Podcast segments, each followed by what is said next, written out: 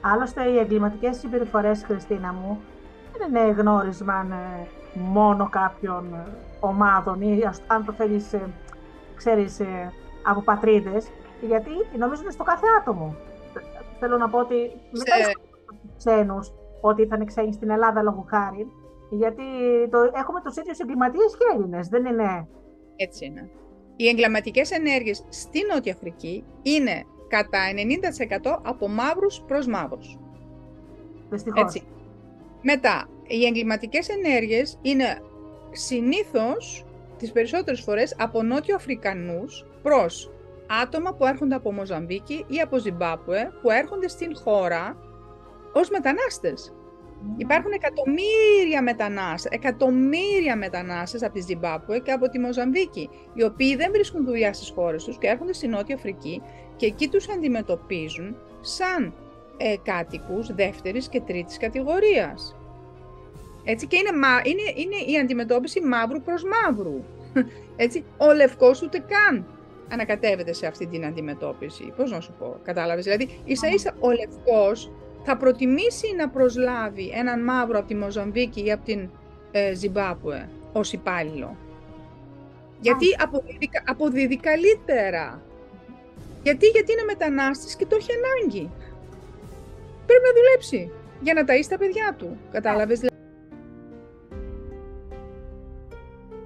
Δηλαδή, είναι καταστάσεις τις οποίες ο Ευρωπαίος, ο Λευκός, δεν τις γνωρίζει και πολύ εύκολα ε, βγάζει συμπεράσματα για τους λευκούς ή για τους μαύρους, ότι οι, οι, οι άσπροι είναι κακοί, οι μαύροι είναι καλοί. Δεν πάει έτσι. Ε, ναι, παντού υπάρχουν καλοί, παντού υπάρχουν κακοί, δεν είναι θέμα χρώματος. Το Χριστίνα μου τη γενίκευση, έτσι. Και μην ξεχνάμε ότι και κάπου και εδώ στην Ελλάδα αντιμετωπίζουμε τους μετανάστες κάπως ε. Βέβαια, κοίταξε, μπορεί να έχουν σχωρήσει μέσα σε αυτούς κάποια στοιχεία εγκληματικά. Αυτό όμως δεν μπορούμε να τα βάλουμε, ας πούμε, με ολόκληρες οικογένειες νοικοκυρέων που ήρθαν εδώ. Έτσι είναι. Στα πόδια τους. Και μην ξεχνάμε ότι το 1922 όταν ήρθαν οι Έλληνες. Από το στόμα μου το πήρες. Το... Αυτό ήθελα να πω για το 1922. Για συνέχισε και θα πω κι εγώ, ναι. Και ξέρεις, τους αντιμετωπίσανε όλη η κοινωνία σαν Τούρκους. Και ήταν Έλληνες. Δηλαδή πέρασαν πάρα πολλά χρόνια οι Έλληνες εκ, εξ να ενσωματωθούν και μάλιστα ξέρω ότι πάρα πολλοί ε, αλλάξαν τα ονόματά τους, ε, επειδή ήταν όλα σε όγλου, ε, ε αναγκαστήκαν να τα κάνουν εξελινισμένα γιατί τους λέγανε Τουρκαλάντες και ήταν Έλληνες. Για να μην δώσουν στόχο, για να μην δώσουν στόχο. Κοίταξε, εμένα η καταγωγή, η καταγωγή μου είναι από τον Πόντο. Εγώ είμαι 100% πόντια, δηλαδή τώρα πέτυχες, τι να σου πω, Διάννα. Ε, είμαι 100% πόντια. Ε, οι πρόγονοί μου ήρθαν ε, από τραπεζούντα, Σούρμενα και από το Ρίζο ε, και έχω σκοπό να κάνω αυτό το ταξίδι στον Πόντο. Ε, οι γονείς μου ποτέ δεν θέλανε να πάνε, ενώ έχουν γεννηθεί στη Θεσσαλονίκη και συγκεκριμένα στην Καλαμαριά, που είναι, η Καλαμαριά είναι ποντιακή και μικρασιάτικη συνοικία. Ε, δεν θέλανε γιατί είχαν ακούσει τόσο πολλά από τους γονείς τους, τόσο πολλά κακά, που δεν θέλαν να πάνε να δουν αυτά τα μέρη από όπου τους διώξανε. Εγώ όμως επειδή έχω αποστασιοποιηθεί από αυτό, θα ήθελα πάρα πολύ να πάω να δω από πού κρατάει η σκούφια μου, έτσι. και έχει μεγάλο ενδιαφέρον θεωρώ, αλλά έχω ακούσει και εγώ τέτοιες ιστορίες, τουρκόσπορους μας ε, λέγανε, ε, τους πετάξανε τότε στην Καλαμαριά που ήταν περιοχή με τσαμούρια, μες στις λάσπες, γιατί ήταν η χειρότερη περιοχή τότε και τους πετάξανε ε, μέσα στις λάσπες. Έτσι. Ναι. Κανείς δεν τους ήθελε, γιατί κανείς δεν θέλει μετανάστες κακά τα ψέματα. Ε, όλοι τους φοβούνται κιόλας. είναι θέμα φόβου. Δηλαδή, βλέπεις τώρα ανθρώπους οι οποίοι είναι ε, σκυθροποί, οι οποίοι είναι μίζεροι, οι οποίοι είναι κακοντημένοι, είναι φτωχοί. Όλοι φοβούνται. Σου λέει αυτός είναι φτωχός, θα μου επιτεθεί, θα μου κάνει ζημιά, φοβούνται για τα παιδιά τους. Είναι μια ανθρώπινη συμπεριφορά και αντιμετώπιση δυστυχώς. Δυστυχώς. Και ξέρεις, τώρα χτυπήσεις και το βέζε στο σημείο μου. Εγώ τον Πόντο τον αγαπώ πάρα πολύ, παρόλο που ε, κατάγομαι από το Μεσολόγγι. Εγώ ε, στις 20 Μαΐου πάντα κάνω αφιέρωμα στον Πόντο. Κάνω μια εκπομπή, ε, τη βραδινή εκπομπή που θα είναι το δικό σου βιβλίο, πάντα διαβάζω αποσπάσματα από βιβλία που έχουν να κάνουν με την ε, γενοκτονία των πόντιων και παρουσιάζω ποντιακά παραμύθια. Έχω μια καταπληκτική συλλογή που έχει ποντιακά στην, ε, στη Δημοτική και από την άλλη σελίδα είναι το ίδιο παραμύθι στην ποντιακή διάλεκτο. Τι ωραία! Ναι, ναι, είναι μια πανάκριβη και πολύ ωραία συλλογή παραμυθιών, ε, την οποία διαβάζω κάθε χρόνο, αλλά και όσες φορές μου δοθεί ευκαιρία στη διάρκεια της χρονιάς, αλλά σίγουρα στη γενοκτονία των ποντίων το κάνω πάντα αυτό. Και μάλιστα στο μέσο της εκπομπής λέω θα σας διαβάσω και ένα στην ποντιακή διάλεκτο, μόνο να με συγχωρέσουν οι φίλοι πόντι αν δεν τα πω καλά, γιατί δεν είμαι από εκεί, ξέρεις. Α, ναι, εδώ εμείς είμαστε πόντι και δεν τα λέμε. Εγώ τα καταλαβαίνω τα περισσότερα, αλλά δεν Και βέβαια, αγαπώ και πολύ ε, τη, μουσική τους, οπότε όλη η μουσική είναι ντυμένη, όλη η εκπομπή είναι ντυμένη με ποντιακά, ποντιακά τραγούδια. Ε, και αυτό υπάρχει και τραγούδι που λέει ε, στα ξένα είμαι Έλληνες και στην Ελλάδα ξένος. Ναι. Ναι. Και μην ξεχνάμε ότι πάρα πολλοί πόντοι βέβαια μετά ξεριζωθήκαν και για δεύτερη φορά και πήγαν μετανάστες στη Γερμανία, ας πούμε, ή στο Βέλγιο, ή στην Αγγλία, ή στη Γαλλία. Επειδή δεν προλάβανε να ριζώσουν στην Ελλάδα. Δηλαδή, είναι, η μετανάστευση είναι ένα θέμα που πονάει και δεν είναι μόνο ο ελληνικός λαός που ε, έχει πληγεί. Ε, βλέπε Μεγάλη Βρετανία, βλέπει Ιρλανδία, Ιρλανδοί, η Σκανδιναβία επίσης, έτσι, γιατί, μα πώς δημιουργήθηκαν όλες αυτές οι χώρες, Καναδάς, ε, ναι. ε, Αμερική, ναι. Αυστραλία, Νότια Αφρική, πώς δημιουργηθήκαν, από τους μετανάστες ε, της Ευρώπης, ουσιαστικά, έτσι. Ξεκάθαρα. Να σου πω τώρα, Χριστίνα, μας έχεις αυτά τα δύο βιβλία. Καταρχάς, να πω ότι η Βαλίτσα είναι εκτός της πηγή. Ε, το άλλο που μας είπες με τις ιστοριούλες της Νότιας Αφρικής στις ίδιες εκδόσεις. Είναι επίσης εκδόσεις πηγή. Η Τζακαράντα ανθίζει πάντα την Άνοιξη και τα δύο βιβλία είναι στις εκδόσεις πηγή. Πρώτα βγήκε ε, η Τζακαράντα. Η Τζακαράντα είναι ένα, είναι ένα δέντρο, φαίνεται και στο εξώφυλλο. Είναι ένα... Ε, αν το ήξερα θα το είχα και εδώ. Θα το δουν οι άνθρωποι. Στο... Φαίνεται στο προφίλ σου, λέω. Φαίνεται στο προφίλ. Ναι, ναι, ναι. Ε, είναι, είναι το, το χαρακτηριστικό δέντρο της, ε, του Johannesburg, ε, γιατί το Johannesburg, η, δεύτερη, η μεγαλύτερη πόλη της Νότιας Αφρικής, ε, ιδρύθηκε το 1880 κάπου εκεί, επειδή βρέθηκε χρυσός. Όχι ότι δηλαδή θέλανε εκεί στο και καλά να φτιάξουν μια πόλη. Όχι, γιατί ήταν εντελώς ακατάλληλο σημείο για να φτιάξουν πόλη, γιατί δεν έχει καθόλου νερό, ούτε ποταμό, ούτε λίμνη, ούτε τίποτα αλλά βρήκανε χρυσό και μάλιστα είναι τα κοιτάσματα νούμερο ένα σε όλο τον κόσμο. Μπράβο. Πουθενά άλλου δεν βρέθηκε τόσος πολύ τέτοια Ναι, ναι, ναι. Ε, οπότε έτσι δημιουργήθηκε το Johannesburg και ήρθαν από την Ευρώπη όλοι αυτοί που θέλανε να βγάλουν γρήγορα χρήματα. Οπότε χρειαζόντουσαν ξυλία. Ναι. Λοιπόν, δέντρα κατάλληλα στην περιοχή δεν υπήρχαν. Τι κάνανε οι Ολλανδοί τότε, γιατί οι Ολλανδοί τότε, ε, μάλλον όχι, οι, Βρε, οι Βρετανοί, οι Βρετανοί τότε ήταν στα πράγματα, ε, φέρανε τζακαράντες από την Αργεντινή. Γιατί η τζακαράντα είναι από εκεί, από εκείνη τα μέρη, Λατινική Αμερική. Ε, την φυτέψανε, το κλίμα ήταν ιδανικό, μεγαλώνει πάρα πολύ γρήγορα και γίνεται τεράστιο δέντρο με ένα πολύ μεγάλο κορμό. Οπότε ήταν ιδανικό δέντρο για την δουλειά που το θέλανε.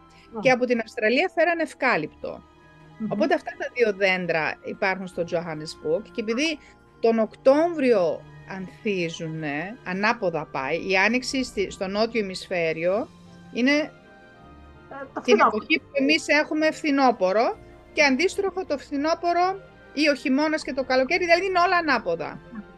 Οπότε η Τζακαράντα ανθίζει τον Οκτώβριο στην Νότια Αφρική και τότε δίνεται το Johannesburg με ένα μοβ πέπλο. Είναι ένα υπέροχο, ένα υπέροχο θέμα.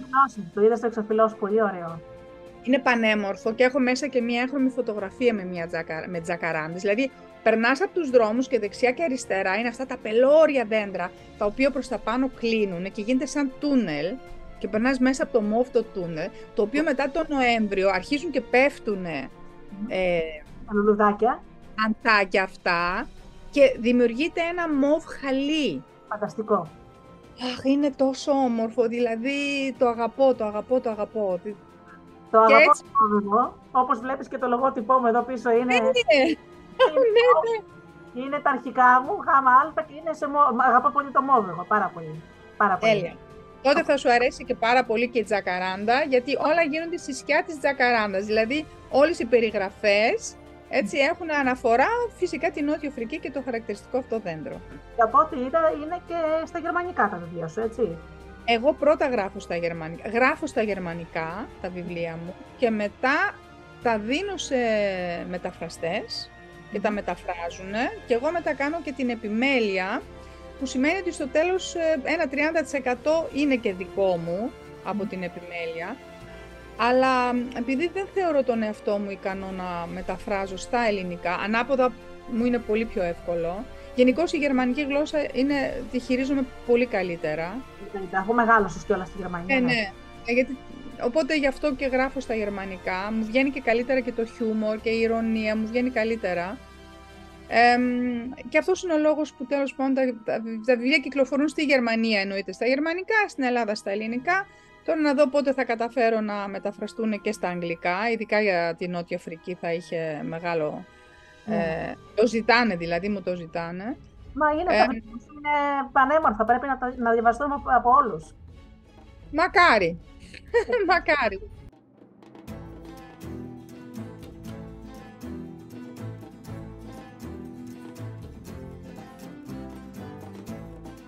Σκέφτηκα, τα, τα βιβλία σου είναι φτιαγμένα έντοιμα, το δύο που έχω πάρει στην κέρα μου και έχω διαβάσει, είναι κατάλληλο και για παιδιά. Και δεν θέλω να φανεί περίεργο αυτό. Δηλαδή, ας πούμε, ένα παιδάκι που πάει Τετάρτη Δημοτικού, έτσι, είναι πολύ όριμο να διαβάσει το βιβλίο σου. Ισχύει. Και να αρχίσει να κάνει, ξέρεις, με τη φαντασία, τα παιδιά έχουν φοβερή φαντασία, έτσι. Έτσι, έτσι. Ε, να ταξιδέψει, τους ανοίγει το μυαλό, μαθαίνουν άλλες νοοτροπίες, ε, θα σου φέρω τώρα ένα παράδειγμα. Κάτι τις Παρασκευές ε, αφηγούμε σε ένα σχολείο κάπου εδώ κοντά στο σπίτι μου, που η μισή τάξη είναι παιδάκια από άλλες χώρες. Mm-hmm. Που μιλάνε τα ελληνικά, έτσι, εφόσον πηγαίνουν στο σχολείο. Ε, έχουν ενσωματωθεί τόσο πολύ ωραία μέσα στην τάξη και είναι και αγαπημένα όλα τα παιδάκια, ε, που ξέρεις, τα παιδιά δεν έχουν διακρίσεις μεταξύ τους. Αγαπιούνται. Όχι. Οπότε, αυτά τα παιδάκια, ας πούμε, φαντάζομαι ότι θα ήταν πολύ ωραίο να έπαιρναν αυτό το βιβλίο στα χέρια τους, να το διαβάσουν. Έτσι, είναι πολύ όρημα. Ισχύει, ισχύει. Ισχύει και μου το έχουν πει και πολλοί μαθητές μου το έχουν διαβάσει, μαθητές του γυμνασίου και του λυκείου. Ε, όσοι ειδικά ενδιαφέρονται για ταξίδια και όσοι, όσοι μπορούν και ταξιδεύουν, αλλά και όσοι δεν μπορούν να ταξιδεύουν για διάφορους λόγους, ε, είναι εξίσου ένα παράθυρο προς τον κόσμο. Έτσι. Και σίγουρα ανοίγει και το μυαλό ενός παιδιού ε, περισσότερο με το που διαβάζει το τι συμβαίνει σε άλλες χώρες. Γιατί είναι και, είναι, και εύκολα, είναι και εύκολα γραμμένο, δηλαδή δεν χρησιμοποιώ δύσκολο λεξιλόγιο. Αυτό θα έλεγα, είναι, είναι απλό. Ξέρεις αυτό που λέμε η γοητεία του απλού. και πολλές φορές τους λέω παιδιά δεν είναι... Ε, ξέρετε, το απλό το έχουν για παρακατιανό, ξέρεις, λάθος ο κόσμος κάνει το πράγμα. Το απλό αυτό που μπαίνει κατευθείαν στην καρδιά. Δεν είναι απλοϊκό, είναι απλό. Μπορεί να το διαβάσει κάποιος, μπορεί το βιβλίο σου καταρχάς ε, να ανοίξει οποιοδήποτε μια, ένα τυχαίο κεφάλαιο και να διαβάσει. Δεν είναι από αυτά που διαβάζονται με τη σειρά. Δεν είναι μυθιστόρημα. Έτσι, οπότε μπορεί να το κάνει και εύχη να διαβάσει για την Πολυνησία, την Γαλλική Πολυνησία λόγω χάρη, να πάει σε ένα άλλο κεφάλαιο, να διαβάσει για μια άλλη χώρα και να ταξιδέψει. Γιατί, ο Χριστίνα μου, τις μέρες που ζούμε, αφού λοιπόν ζεις στην Ελλάδα και εσύ ξέρεις, ότι έχουμε πάρα πολύ ανάγκη για ταξίδια, είτε να τα κάνουμε για τη φαντασία, με τη φαντασία μας, να ξεφύγουμε από αυτή την πραγματικότητα τη σκληρή. Στην Ελλάδα ζεις, ξέρεις και εσύ τι εννοώ. Ναι, ναι, αντιλαμβάνομαι τι εννοείς, ναι. Χρειαζόμαστε λίγο να ξεφεύγουμε και πρέπει να σου πω ότι πραγματικά τις εκπομπές μου, τα χαραμίδια τις ακούνε μεγάλοι, δεν τις ακούνε, δεν τα ακούνε τόσο πολύ, μικρά παιδιά. Δηλαδή, τα μικρά παιδιά, ας πούμε, δεν έχουν μεγαλώσει με ραδιόφωνο όπως εμείς Οπότε το μεγαλύτερο ποσοστό και της πρωινής μου εκπομπής και της ευατιάτικης που είναι παραμύθια με ακούνε μεγάλοι. Το χρειάζεται. Ε, ε, σίγουρα το ταξίδι είναι μία διέξοδος, είτε το κάνεις είτε το διαβαζεις έτσι.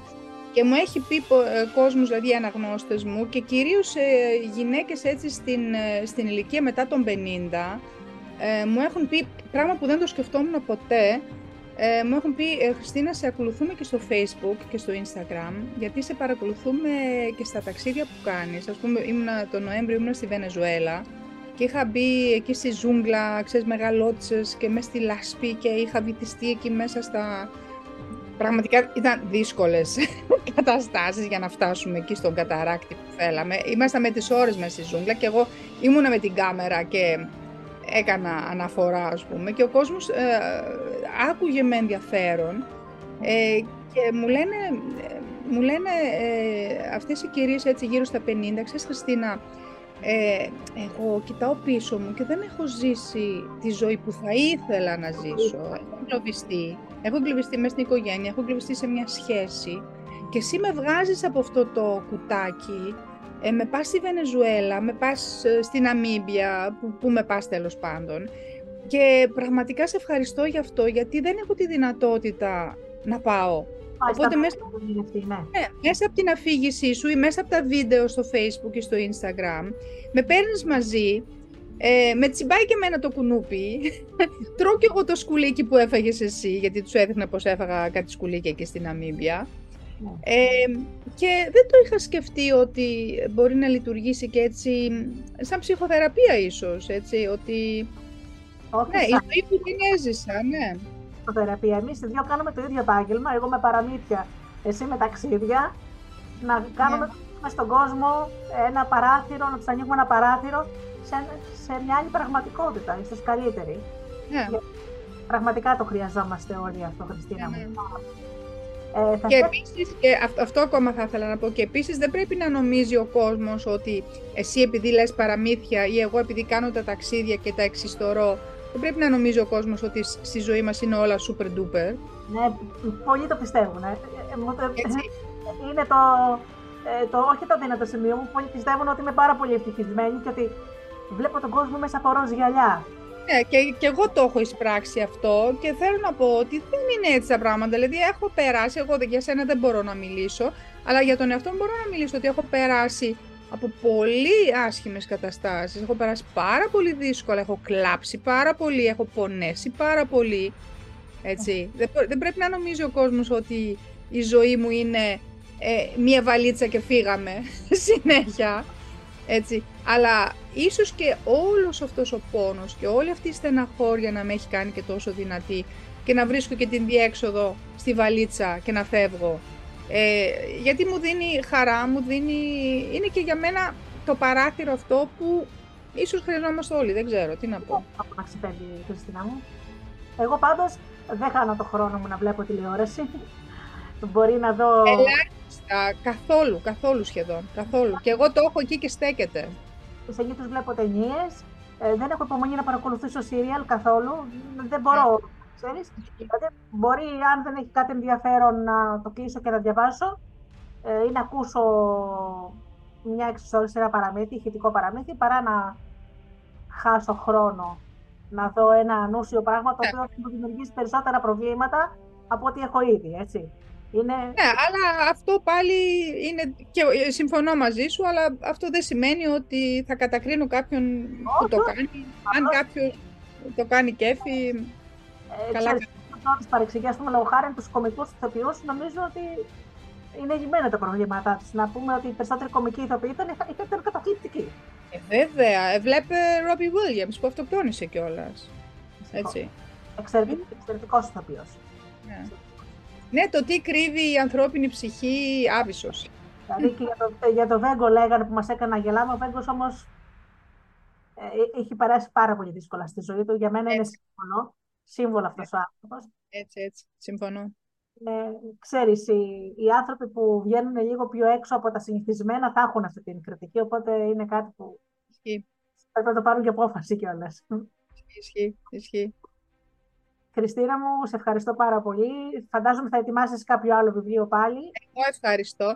Ε, είναι έτοιμο ήδη το βιβλίο μου το επόμενο, το οποίο θα βγει πριν το καλοκαίρι. Και θα σας πάω στο Λονδίνο αυτή τη φορά. Ναι. Το οποίο είναι και πιο γνώριμο στους περισσότερους, γιατί όλοι μας έχουμε κάποιο γνωστό που ζει στο Λονδίνο, κάποιο... Είναι από καθηγήτρια πανεπιστημίου εκεί. Όλοι κάποιον έχουμε ή όλοι έχουμε πάει είτε για ψώνια είτε για τρεις μέρες για να δούμε τα αξιοθέατα, για να δούμε κανένα θέατρο. Ε, πολλοί κόσμος ζει, πάρα πολλοί Έλληνες, δηλαδή είναι πολύ μεγάλη κοινότητα. Νομίζω αυτή τη στιγμή είμαστε στα, στα 60.000 Έλληνες. Είναι πάρα πολύ, ναι. ειδικά τα τελευταία χρόνια. Και σε αυτό το βιβλίο, λοιπόν, ε, συμμετέχει και μία κοπέλα, την οποία την γνώρισα μέσα από το Facebook ε, και γίναμε φίλες facebookικές. Αυτή ακόμα ζει στο Λονδίνο, εγώ έφυγα μετά από ένα χρόνο. Ε, και αυτή έγραφε ιστορίες για το Λονδίνο και έτσι τις ιστορίες αυτές τις βάλαμε μαζί. Και θα βγει ένα βιβλίο δηλαδή και από τις δυο μας. Αυτή λέγεται, εγώ λέγομαι Χριστίνα Αντωνιάδου, η κοπέλα αυτή λέγεται Χριστίνα Μπάστα, οπότε είμαστε δύο Χριστίνες. Είναι πολύ πιο μικρή από μένα και έχει ενδιαφέρον αυτό γιατί ο νέος άνθρωπος τα εξιστορεί και από άλλη, από άλλη ε, οπτική. οπτική, έτσι.